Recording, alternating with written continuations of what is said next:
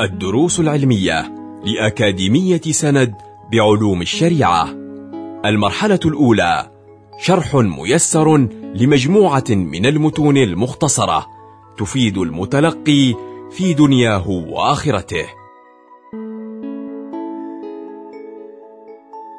مقرر الإيمان والإعتقاد شرح العقيدة المجملة مع الشيخ كاظم السقاف بسم الله الرحمن الرحيم. نحمده سبحانه وتعالى الكريم المنان. كما ينبغي لجلال وجهه والعظيم سلطانه ونصلي ونسلم على سيدنا رسول الله محمد بن عبد الله مفتاح أبواب رحمة الله وعلى سائر أنبياء الله ورسل الله والصالحين من عباد الله ومن تبعهم بإحسان من يومنا هذا إلى يوم لقاه. وعلينا معهم وفيهم برحمته إنه أرحم الراحمين وأكرم الأكرمين. أما بعد فنشكر الله سبحانه وتعالى الذي وفقنا للالتقاء وإياكم في هذا الدرس العاشر من هذا الكتاب المبارك. سائلين المولى سبحانه وتعالى أن ينفعنا وإياكم المسلمين بذلك وبقرآننا وبكل شرعنا العظيم في خيرات ومسرات وعوافي وألطاف. الدرس العاشر هذا كما جاء في الكتاب آمنا بكل كتاب أنزله الله تعالى. فمن أركان الإيمان المهمة في ديننا الإسلامي الإيمان بالكتب.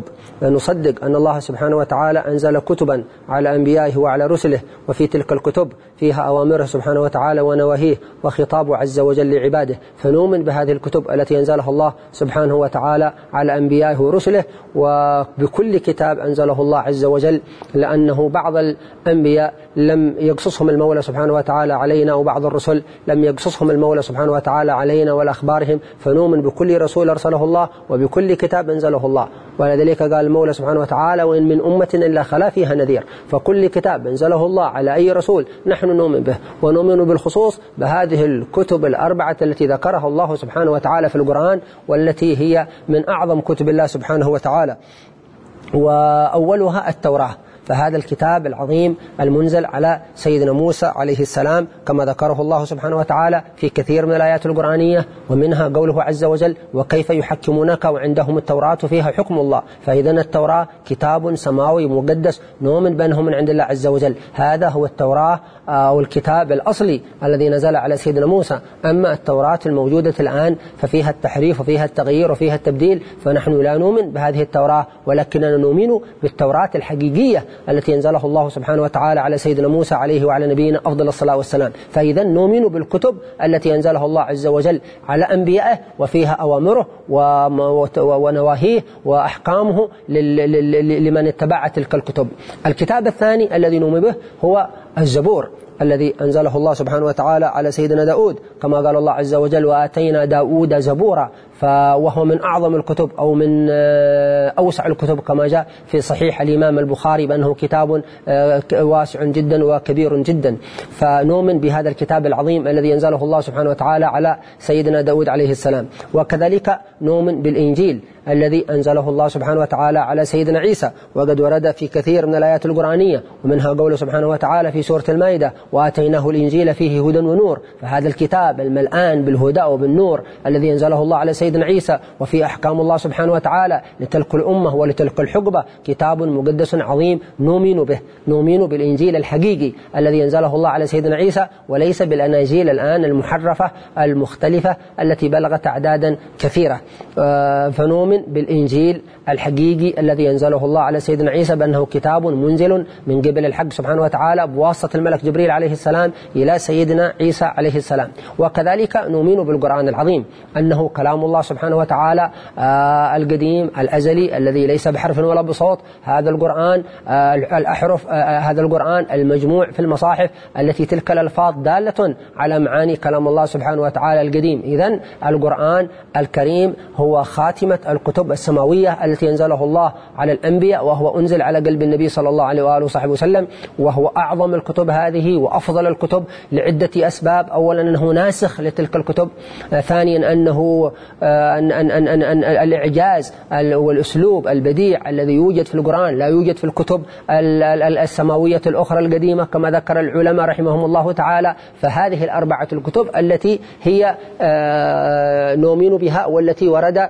ذكرها في القرآن العظيم. فنؤمن بكل وبكل كتاب أنزله الله. وقلنا سمي الكتاب لأنه مكتوب. كما يسمى القرآن لأنه مقروء. فنؤمن بهذه الكتب. بكل كتاب أنزله الله سبحانه وتعالى.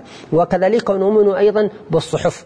كما قال المولى سبحانه وتعالى آه، صحف إبراهيم وموسى. فما كما نؤمن بالكتب نؤمن بالصحف التي ذكرها الله سبحانه وتعالى في القرآن. وقد اختلف العلماء رحمهم الله في عدد هذه الصحف والأنبياء الذين أنزلت عليهم تلك الصحف. ففي حديث عن أبي ذر رضي الله تعالى عنه وأرضاه مشهور أن هذه الصحف آه، عشر صحف على أبينا آدم وخمسين على سيدنا شيث بن آدم وثلاثين على سيدنا إبراهيم وعشر على سيدنا موسى. قال المولى سبحانه وتعالى إن هذا لفي الصحف الأولى صحف إبراهيم وموسى.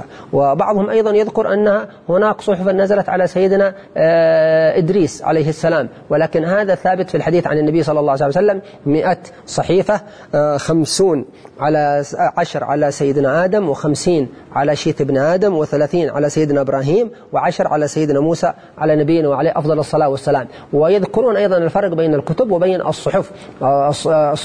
الصحف أكثرها مواعظ.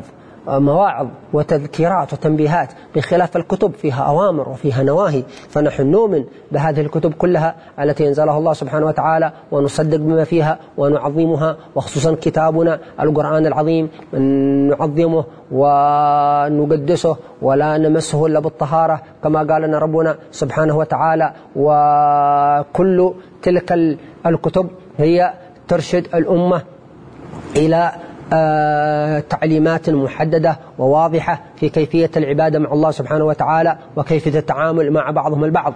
ففيها تكميل المعاش وتكميل المعاد. نسأل الله سبحانه وتعالى أن يجعلنا ممن آمن بحقيقة ال ال ال ال ال ال الإيمان بهذه الكتب العظيمة. نحن أيضا إلى لاحظنا ترتيب ذلك كما في الحديث المشهور حديث جبريل آه الذي قال أم السنة أن تؤمن بالله وملائكته وكتبه ورسله. فأولا ذكر صلى الله عليه وسلم في ترتيب أركان الإيمان هذه الستة أن نؤمن بالله لأنه الأصل ثم نؤمن بالملائكة وسيأتي الكلام بعد ذلك عن الملائكة لأنهم أيضا الوسائط والسفرة بين الله عز وجل وبين الرسل نؤمن بالله ثم بالملائكة ثم نؤمن بالكتب لأن الملك من الملائكة إذا نزل إلى نبي أو على نبي من الأنبياء فأنه غالبا يحمل كتابا من الله سبحانه وتعالى كما جاء الملك جبريل إلى رسول الله صلى الله عليه وسلم بالقرآن بالكتاب العظيم ذلك الكتاب لا ريب فيه وكما جاء سيدنا جبريل إلى سيدنا موسى بالتوراة فإذا نلاحظ أننا نؤمن أولا بالله وهو الأصل جل في علاه وما يتبع ذلك من الصفات الإلهية الإلهيات